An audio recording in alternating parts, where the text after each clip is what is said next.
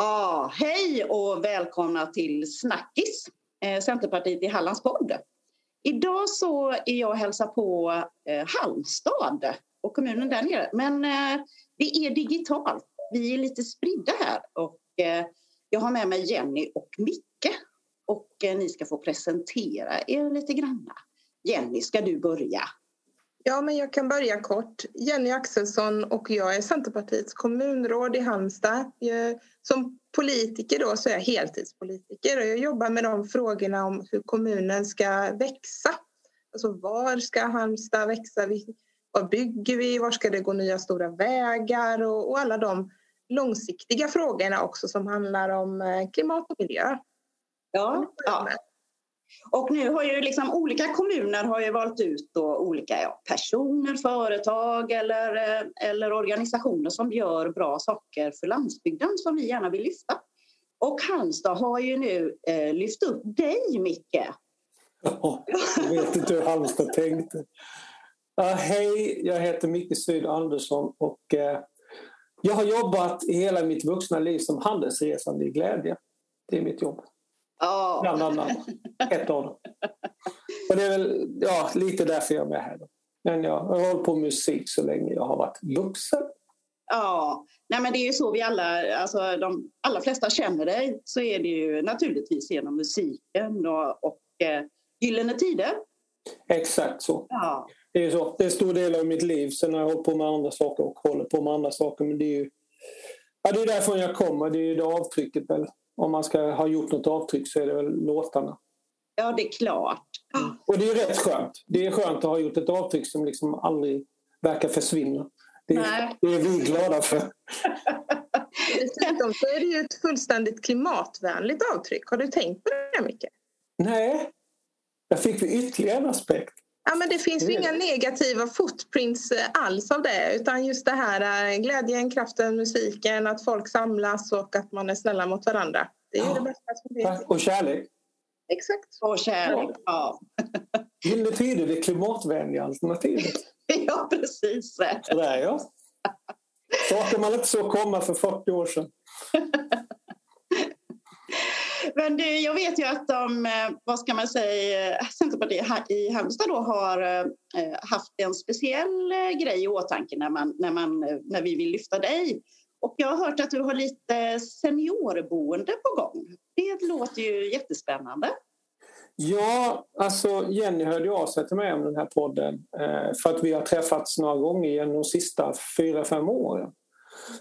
Och ska jag dra det? Det här började faktiskt med vi, innan vi började podden så pratade vi om mammor och föräldraskap och sådär. Och mammor är alltid mammor, vill jag säga. Som nu nyfylld 60-åring. Eh, min mamma, eh, jag är uppväxt i Harplinge då, utanför Halmstad tillsammans, om vi säger Gyllene Tider med, som är tre, två av de andra medlemmarna. Och mina föräldrar bor kvar i samma hus som jag är uppväxt i. Men min mamma kommer från Havedal, som alltså ligger nere vid havet. Och eh, för länge, länge sedan, det är 10-15 år sedan, så sa min mamma till mig att jag skulle så gärna vilja avsluta mitt liv i Havre. Eh, och då var hon alltså 70 plus, typ någonting. Eh, och jag uppfattar, mammor säger ibland saker till sina barn, speciellt verkar det som till sina äldsta söner, med en sån här liten och när hon sa det till mig så var fallet att min mormor och morfar eh, hade sin gård i Haverdal så att jag har ju varit där nere och de hade mark kvar men som vid det tillfället inte gick att bygga på för det var parkmark och eh, industrimark tror jag. Men det fanns mark där nere så jag bara, vad fan? För det, finns, det fanns inga äldreboenden alltså, att tala om. Det finns några stycken men inte speciellt många. Och jag visste ju av att eftersom jag är uppväxt där och jag känner mammas vänner så vet jag hur mycket folk det bor där. Det bor mycket folk i Harplinge, i Gullbrandstorp, alltså närområdet till Haverdal som har hus, men de har ingenstans att ta vägen. Och inte alla är så pigga som mina föräldrar och kan liksom hålla igång ett hus när de är mellan 80 och 90. Men de vill ju heller inte lämna platsen. För att, jag menar, precis som när du är ung eller nyfödd så behöver du ha trygghet. Och jag tror någonstans att vi förflyttas vi från det vi känner oss trygga i så kommer det påverka livslängd och livskvalitet och allting. Så jag bara, shit, tänk om man kunde göra något med det här. Och sen ringde jag till en god vän som heter Thomas Stålhede eh, som är mäklare i Halmstad. Men vi, har, vi är musiker också båda två. Eh, och frågade honom, du jag fick en idé. Kan man inte kolla om man kan bygga något äldreboende där nere liksom, och hitta på det med kommunen? För det är liksom, för att bara göra det, för att mamma sa det. Jag bara, fan måste kolla om det funkar. Vi har liksom inte gjort någonting, så jag har inte haft något möte med kommunen, ingenting. Men han hade ju gjort det, så vi bara, ah, men vi ringer stadsarkitekten och frågar.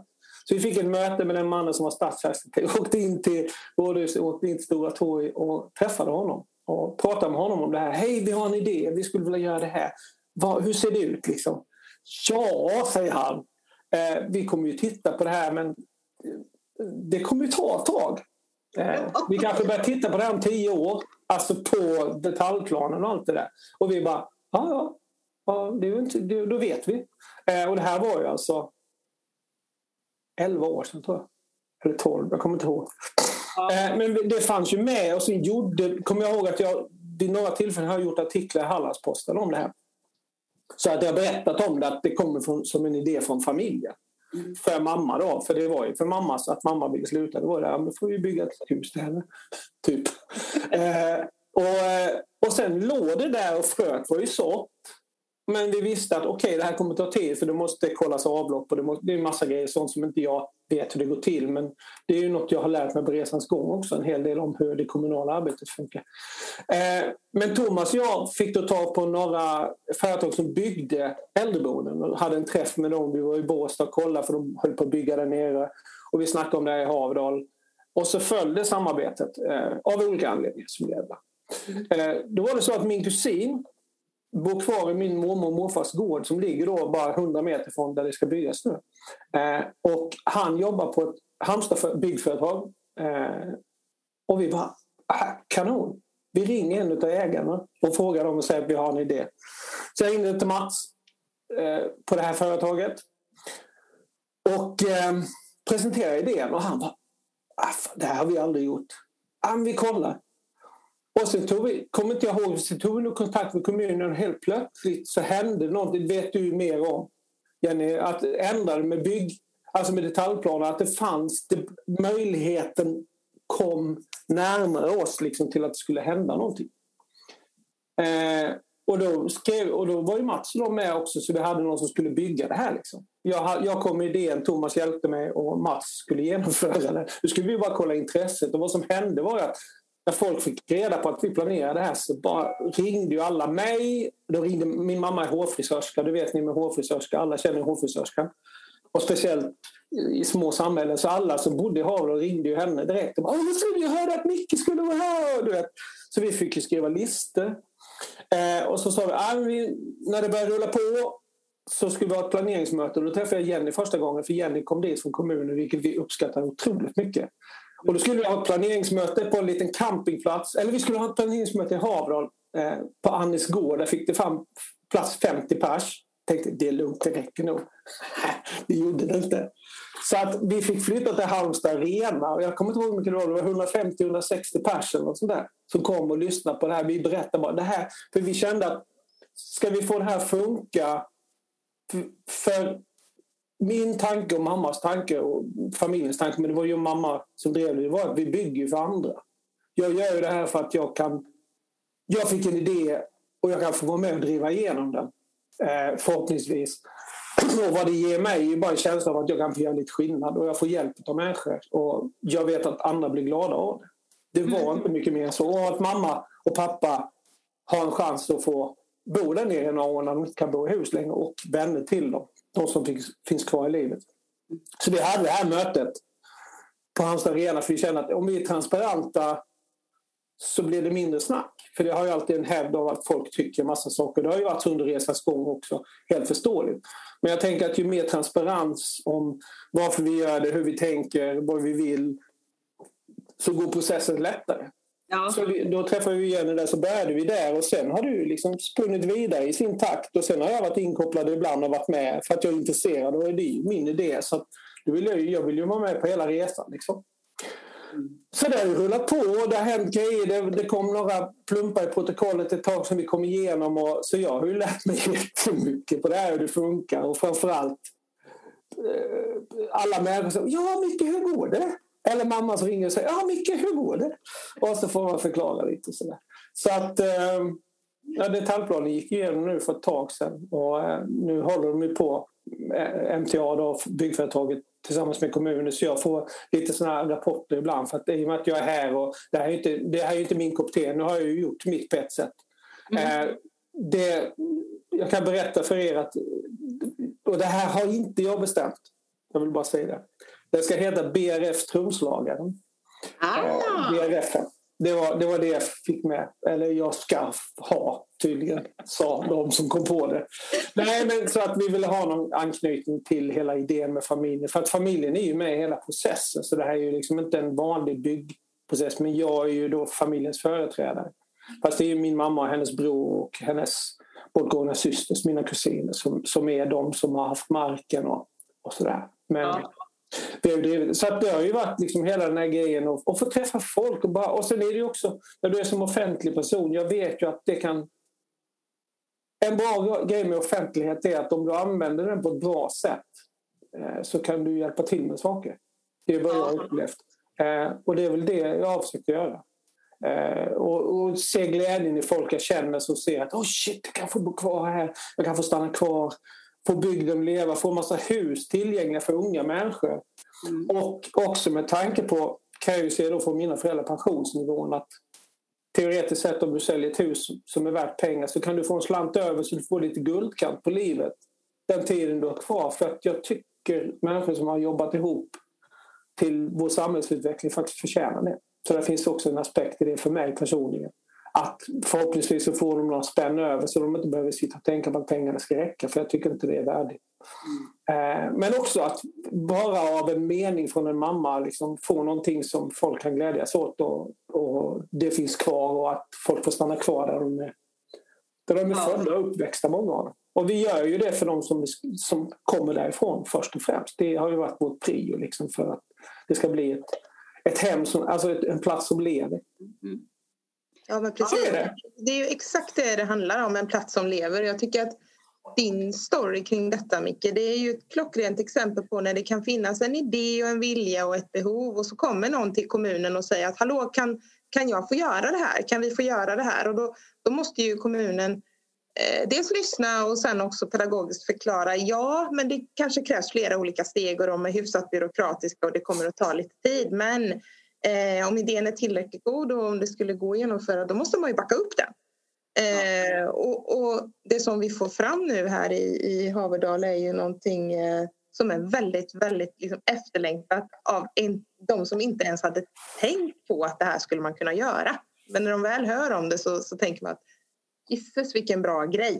Eh, och det, det, skickar ju goda vibbar till alla åldrar. Dels de som tänker att ja, men vi, kanske vi skulle kunna flytta in och dels de som tänker att ja, men då kanske de där villorna säljs och då kan vi som barnfamilj köpa dem. Och, alltså, hela snurren. Eh, det handlar ju egentligen om att ha en drivkraft och kunna få till den, genomföra den idén. Du beskriver det väldigt, väldigt väl. Och det, to the bottom line så är det någon typ av väldigt kärleksfull inställning till sin hemtrakt. För det är ju det det handlar om i ditt fall. Ja, men det, det är det ju. Det är det ju för att jag, menar, jag, jag har ju inte bott hemma. För det är alltid, alltså jag har bott i Stockholm i snart 40 år. Eh, men Halmstad eller Harpling eller västkusten kommer ju alltid vara hemma. Och eftersom jag då har föräldrar kvar så, så bind, det binder ju en i vilket fall. Liksom. Och det är kul att kunna göra det.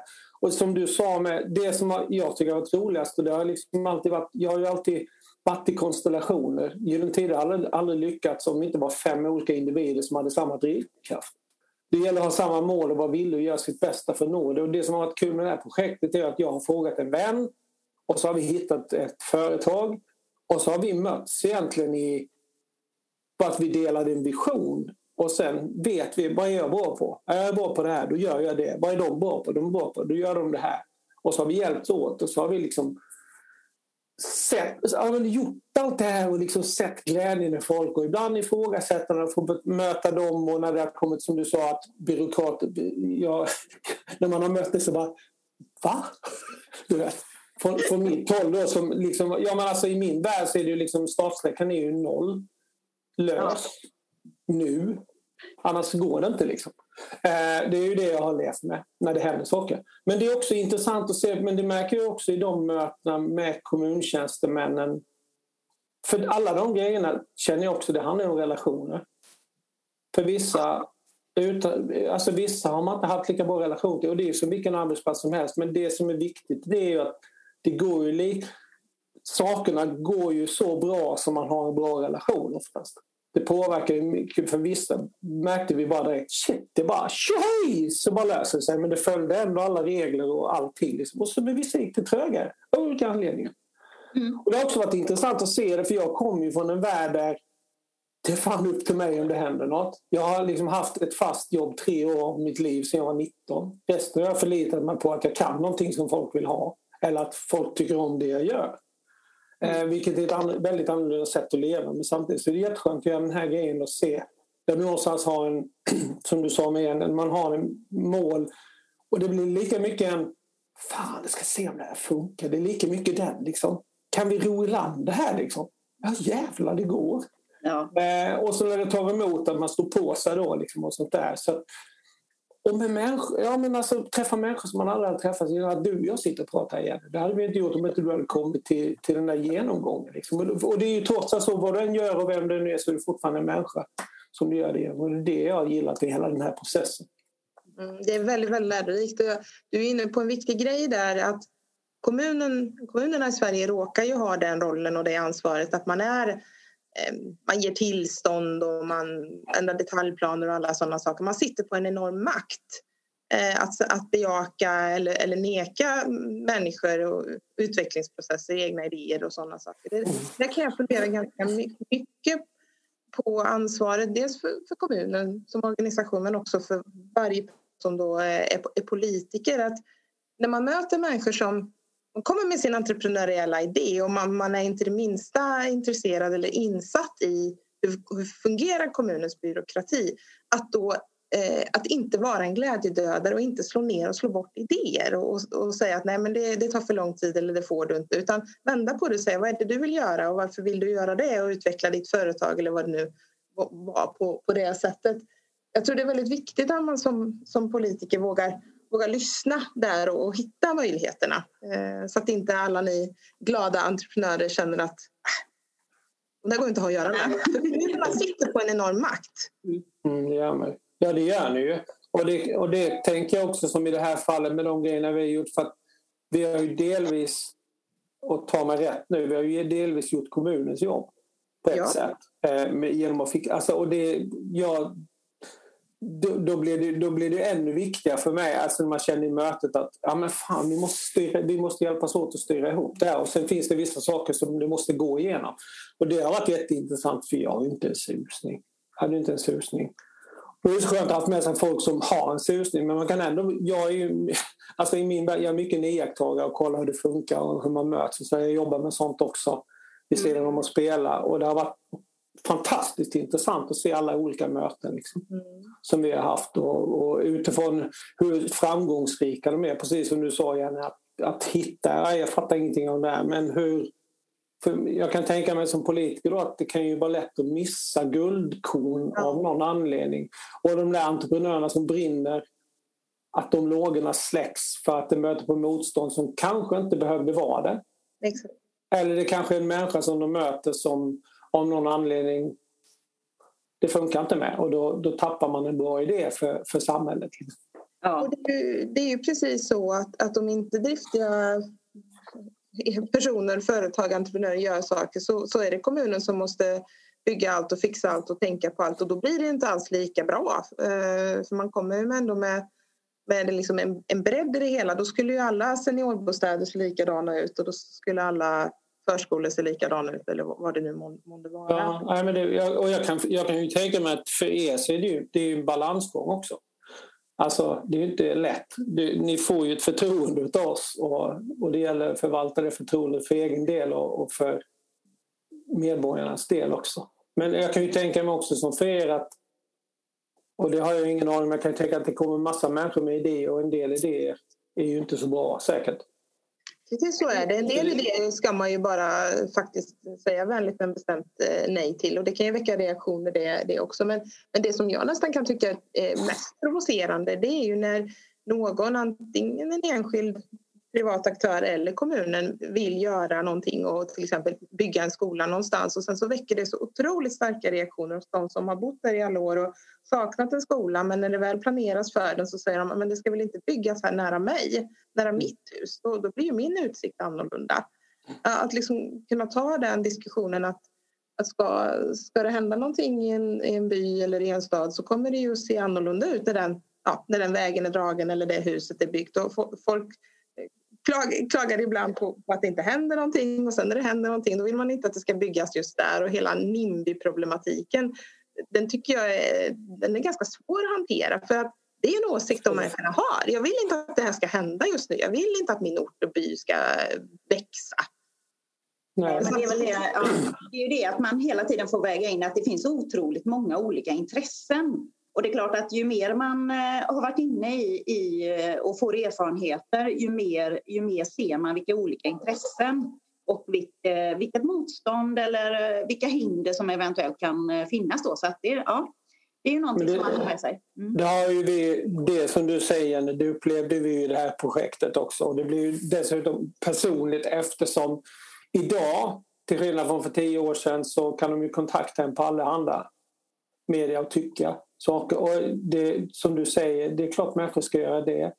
Eh, det enda jag kan tänka om det är att vi glömmer helheten många gånger och ser bara till precis utanför vår tomtgräns. Eh, och glömmer att, men shit, vänta nu, varför, varför, gör vi det här? Gör vi det för att familjen ska casha in pengar? Nej, det var det minsta av allt. Vi gör det för att vi vill göra skillnad. Det är egentligen drivkraft. Och sen om man tittar på det hela det här, om vi tittar på vårt projekt, det har ju verkligen i samarbete med kommunen varit till yttersta gräns för att göra det så smakfullt som möjligt så det ska passa in. Uh, och det, men det, det, är precis det du säger också att många gånger så tycker människor av anledningar som man inte förstår riktigt vad man ska tycka. Uh, men sen, sen vet jag ju också, ja, det har byggts grejer hemma där jag bor i Stockholm och byggde eh, vad heter det, studentboende som man bara man bara, varför, ni har liksom sju mil skog åt det hållet. Eh, men sen, man vänjer sig. Ja. Alltså det, det, det är en av människans bästa och sämsta egenskaper. Vi vänjer oss. Eh, och så länge du har gjort någonting fint och folk märker, folk märker nyttan med det. Då tror jag att då, då, då är vi hemma. Och de, det är precis som du sa med förslagen. Vissa grejer är berättigade och vissa grejer är bara ego för mm. sin egen del, för vad som händer utanför sin tomtgräns. hur ska du kunna stoppa utveckling? Nej, och det, det, kan ju en kommun aldrig göra heller utan vi måste ju just se till att den berömda helheten och, och ja, våga ta de debatterna och diskussionerna. Att det må vara att du är lite missnöjd att det ska byggas ett hus här där du brukar gå och rasta hunden i den dungen. Men nu är det faktiskt så att det behövs fler bostäder och de kan till och med bli riktigt snygga när de väl står där byggda. Och så mm några år senare så, så brukar det ha lugnat. Och det är fint. Ja, och då bygger de ett jättefint café i botten på det huset. Det blir jättemysigt. Och då blir alla jätteglada för det. Precis. Precis. Ja, nej, men det är, och det, men det är också, det har du också sam, det är också, återigen relation. Ja. ja. ja. Och vem vi, om man kan ha, ha, lyfta blicken tio våningar eller bara se gatuplan och det som är utanför tomtgränsen. Och så. Men det var spännande. När, när eh, ska det stå klart? Du, alltså... nu, nu är det här utanför min, det här är inte min. Det här, jag, jag, jag förhoppningsvis nästa, innan nästa jul. Ja. Tror jag. De håller ju på med kommunen nu och gör alla detalj, alltså ritningar för bygglov och allt. Det där ja. vet jag. jag fick någon ritning nu i veckan av Mats. Ja. Eh, och sen, och sen eh, förhoppningsvis försäljningsstart i höst. Och, och sen kryddar de väl igång. Jag ska ta första spadtaget och jag har lovat att spela på invigningen. Så fan, det är bara att köra. ja, jag tycker det här är en bra story från eh, en, en, mamma som känner något och uttrycker det till, till, sitt barn och ett barn som, som tänker till och tar det på allvar och sen så blir det någonting som är så värdefullt för så jätte, jättemånga och det kräver ju rätt mycket pannben och envishet mycket och liksom hålla i den idén och det har du ju verkligen gjort tillsammans med andra. Så jag, jag ja, men vi har gjort det tillsammans. Jo, det är det. Men sen är det roligt också. vi, vi gjorde en liten tv-intervju för ett tag sedan. Om, för mamma har varit, hon, att hon finns kvar. Inget mm. konstigt. Eh, och det sista jag säger i den här tv-intervjun är att när vi säger nej, kommer det vara klart? Ja, men det är typ årsskiftet innan. Så du får hålla dig vid liv till dess. Ja, jag ska försöka, säger mamma. så, så det blir liksom lite roligt. Ja, men sen är det också för henne. Alltså det är för henne också eftersom hon har kontakt med alla hembygden. Hon ser sina vänner försvinna av naturliga orsaker en efter en. Men så är det också kul att få göra någonting för platsen där man kommer ifrån. Så hennes glädje är ju den som har... Och jag menar hennes syskon, men det, det kommer genom mig och henne. Det är ju också det som jag tar med mig från det. Ja, jag tänker det. Mm. Apropå det, nu när du återigen som du gör så ofta, att du, du beskriver liksom din hemtrakt väldigt kärleksfullt. Och så, så jag skulle vilja fråga dig en grej, eller ja. reflektera tillsammans om det. Vad, vad, tror du att det, att det har betytt för dig och vad tror du att det betyder för folk att man har eh, den känslan för sin bakgrund, uppväxt, hemtrakt, att den, att den är positivt betingad och liksom är en fast nod även om man själv inte har bott där på kanske 40 år. Vad, vad betyder det för en som människa i dessa stressiga tidevarv? Förstår Dels, du ja, jag förstår vad du menar. Eh, det är, det är en mångfacetterad fråga. Ja. Eh, dels så vet jag, alltså, utan att gå in i detalj, jag, är väldigt, jag har varit i 25 år väldigt intresserad av livet, hur vi fungerar, alltså utanför den skolmedicinska boxen eh, holistiskt. Varför reagerar jag på det här sättet? Varför, hur ska jag hantera en skilsmässa? Livet. Mm. Förstå mig själv, förstå varför jag blir lik pappa i vissa avseenden. Sånt där. Eh, så det har jag hållit på med och håller på med fortfarande. Så jag har ganska mycket kunskap om det. Eh, så jag vet hur mycket uppväxten präglar oss i hur vi förhåller oss i livet och framförallt hur där vi växer upp, alltså i hemmet, om det är ett lugnt skönt hem och, eller vad som händer och platsen vi växer upp på, värderingar, allting Mm. Men Gyllene Tider tror jag till exempel aldrig hade gjort den här resan om inte vi hade kommit från landet allihopa. Och jag, alltså, du vet, vi är uppe, jag menar, Per är ju egentligen från Simlångsdalen, Göran är från Åled och vi är från Harplinge. Vi är bönder. Eller vi kommer från landet med de värderingar och det som hände när vi växte upp. Och det har ju format hur vi har hanterat berömmelse. Och, och det här är ju min personliga... Det är, jag kan ju inte säga till exempel om vi tar Gyllene vad de känner för Halmstad eller Harplinge. Men min är sån att jag vet hur mycket det har påverkat mig och, och vad jag har tagit med mig också. Att det, jag flyttade till Stockholm för att jag ville jobba. Det är där jag, efter vi slutade med Gyllene, jag gjorde det innan. För, du, man träffar kärlek, den där klassiken, man träffar en tjej och sen flyttar du vad som helst. Liksom. Eh, men, men hemma har alltid varit hemma. Eh, och det spelar ingen Och det är så för mig. Och jag hoppas ju tror, jag tror ju att att som är Gyllene, att vi förknippade med Halmstad, att det är hemma för oss. Tror jag och hoppas att det har gjort dem Dels har vi satt Halmstad på kartan och, och Harplinge också. Mm, för det är otroligt mycket Roxette-fans som har varit i Harplinge. Liksom. Eh, och, och också någon slags stolthet för platsen vi kommer ifrån. För vi har ju våra grejer som är bra. Liksom, och de försvinner inte från mig bara för att jag bor där. Snarare förlåt, märker jag med åren för det är en sak som är rolig med att bli äldre, att helt plötsligt så ändrar man värderingar, man fattar inte vad fan det var som hände. Eh, och en sak som har varit för mig är att jag uppskattar där jag kommer ifrån. Sen är det inte säkert att jag skulle flytta hem igen. Men det har inte med det att göra, men det är min plats. Ja. Det, det, min plats är inte i Stockholm, min plats är inte där jag är just nu. Min plats är där, sen behöver jag inte bo där. Eh, och att det här blev som det här blev. Det, det, jag, jag skojar om det där med handelsresande glädje, men det är faktiskt det jag är för att jag har fått göra skillnad med musik i hela mitt liv och kommer få fortsätta göra för, för människor. Vilka då berättar det för mig som får mig att förstå att jag har gjort något bra. Och det har vi gjort och det kan man göra på en massa, man kan göra det i politiken, man kan göra vad man vill. Mm. Jag tror mycket i livet handlar om att göra skillnad på de sätt man kan. Om det så är att öppna en dörr eller le mot någon eller ta hand om någon som inte har fått ett, en, en klapp på ryggen eller vad som helst. Det handlar inte om vad du gör utan att du faktiskt har möjligheten att göra det och det ger någonting tillbaks när det här dök upp i Haverdal så visste jag direkt att det var ett chans att få göra skillnad. Ja. För det gör mig glad Eh, det gör mig glad att se att Jenny var engagerad. Det gör mig glad att se att vi lyckas famla det här i land fastän vi stötte på vissa hinder. Eh, fastän att vissa tyckte vissa saker. Men vi hade en tanke, en vision om att vi ville göra skillnad. Det var det som drev oss.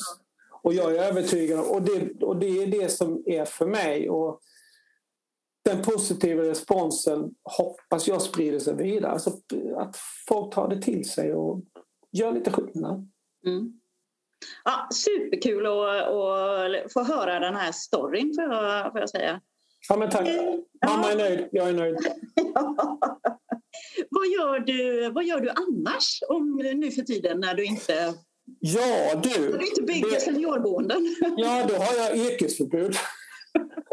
Det har jag gjort de senaste ett plus åren. Det här är en jättekonstig situation och det är en annan diskussion men den är ingen skön kan jag säga. Nej. Hela, den här, hela det här som har varit nu sen i, ja, men sen i mars är jättekonstigt. Och för oss speciellt som håller på i den världen vi gör för att det är bara så här, jaha, varsågod, ni får klara er själva, okej. Okay. Mm.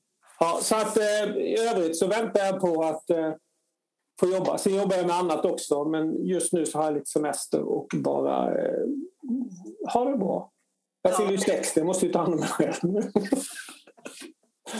Men innebär du, för jag uppfattar ju dig som en väldigt eh, socialt utåtriktad och som person som är igång mycket och, och, och sådär och att det är viktigt med dem, alla kontakter och sådär. Innebär det att du nu liksom ändå kan liksom gå in lite grann i depå och ladda batterierna eller är, är det inte en laddande situation? Jag är, du, har, du har helt rätt. Förutom att jag är jättemycket en ensamvarg. Mm. När jag inte är social så är jag åt andra hållet. Exakt. Jag, är, jag är fantastiskt välsignad med en fru som är exakt likadan. Mm. Så att det är två ensamvargar under samma tak som kan vara otroligt sociala när jag vill det. Eller när jobbet kräver det eller när jag behöver det. För att jag behöver det för att kunna vara det andra. Så att, eh, och det, den sidan sett det här året som har varit har ju, eh, det, jag, jag är glad att jag har verktyg att ta hand om stress och alla känslor som kommer upp av olika saker. Eh, att jag, jag personligen har en buffert så att jag klarar mig för att jag har otroligt många vänner och bekanta som har det så rent sagt jävla tufft ekonomiskt för att de får inte jobba och de får ingen hjälp. Men det är en annan diskussion. Ja. Eh, men det har varit fruktansvärt faktiskt. Ja. Nej, det är en bransch eh, som just nu lider eh, oerhört mycket. Så vi bara väntar på de här sprutorna nu, vaccinet. Så... Ja, precis. Ja. Ja, nej, men så att, så att jag, jag, nej, men jag, någon slags normalitet. För det är det också vi behöver, de här mötena. Ja. De här digitala mötena som vi har nu är fantastiskt bra men vi behöver faktiskt vara med varandra och ta på varandra och ge varandra en kram och känna varandra och allt det där för att det är katastrofalt för, vår, för oss som människor i förlängningen. Ja. Jag hoppas vi kommer tillbaka så fort det går. Mm.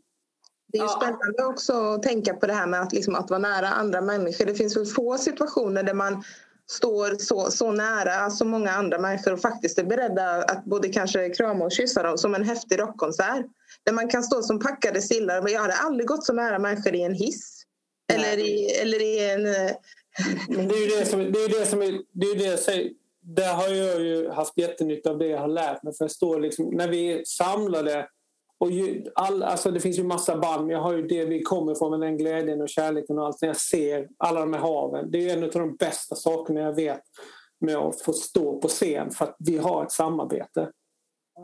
Vi ger er, ni ger tillbaka och sen kör vi på det och ser människor vara glada. Det spelar ingen roll hur gammal du är, var du kommer ifrån. Alltså några, ingen av de aspekterna spelar någon roll när du samlas under den känslan och möter varandra. Det. Och vi ser det så tydligt från scenen. Och det är precis som du säger, du glömmer de bitarna. Och de bitarna, de har gjort undersökningar på det, hur mycket välbefinnande i hormon, hormonellt en rockkonsert skapar. Liksom. Och när vi inte får det då under ett år, då behöver vi ladda på det. Vi behöver det jättemycket. Ja. Så det, vi, vi får se vad det tar vägen, men det behövs. Det kan jag säga. Det håller vi med om. Ja. vi, eh, vad ska man säga, hur ser det ut här för sommaren nu då? Vågar, man, eh, vågar ni planera in någonting och så eller när? när nej. Jag, alltså, jag, jag har ett jobb i juni som jag har fått. Det beror ju på alltså, hur regeringen beställer sig för restriktioner eller vad som gäller. Eh, jag jobbar, alltså jag har jag, jag sa det där med att jag har haft fast jobb i tre år sedan jag var 19. Mm. Det fasta jobbet har bestått i att köra lastbil. Det började jag genom för Harplinge Transport innan vi slog igenom. Eh, jag kör lastbil fortfarande, kan jag säga. Eh, nu. Så jag ska, när jag kommer hem härifrån där jag är så ska jag köra lite lastbil. För att inte klättra på väggarna. För det, och det är skönt att göra något annat. Och sen förhoppningsvis så kanske det ramlar in lite mer speljobb under sommaren. Så att vi, för att, jag menar, vi, behöver det, vi i vår bransch behöver det för ekonomin men vi behöver möten. Vi behöver, folk behöver komma ut och ha kul. Folk behöver få något annat än att vara rädda för någonting. Ja. Och stressade. Men eh, om, om, du kom ner till Halmstad och jag skulle ge dig ett par nycklar till en lastbil, vilka vägar skulle du köra då? Om du fick köra vad du vill? Du menar köra bara för det är kul? Ja. Åh herregud, jag har ju kört alla. Nej, men jag skulle ju köra kustvägen från Halmstad. Hela vägen. Och så skulle vi stanna och köpa glass och åka ner en sväng, ta av och så åker vi uppåt. Vi kan ta oss vägen upp om Oskarström också på vägen nu. Fixa lastbilen så kör vi, jag lovar. Ja, det är underbart. Jag bjuder på glassen. Ja, men underbart. Vi, ja, vi har val på det. Ja, men det, tiden går ganska fort och vi hade När man kunnat, kul. kunnat snacka lite mera. Men eh, superkul att eh, du ville hänga med oss här en sväng. Tack att jag fick vara med, som man brukar säga. Jag tycker att det du berättar, din story eller vad vi ska kalla den, är hela familjens story. Den, den är ett klockrent exempel för mig på hur hur man kan känna kring sin hemtrakt, hur man kan känna kring sin familj eh, och hur man vill vara med och bidra och, och, och, faktiskt, precis som du säger, göra skillnad. Och det tyckte jag var väl värt att, att lyfta fram ett Ja, men jag är jätteglad. Jag är tacksam att du gjorde det. Tack. För det har liksom inte varit... Den biten har inte varit med. Det har bara varit jag vill se om det här går. Det här är roligt. Ja. Mamma tror aldrig att vi skulle göra det här. Det är kul att bara säga du, vi fixade det här nu va? Vad gör du nu? Det är någon extra god kaka där kanske eller någonting sånt. Det blir alltid goda kakor. bra. Ja, men superbra. Tack så mycket. Tack själva. Ja, ha det bra på bästkusten. Tusen tack. Ni är så välkomna. Det är lugnt.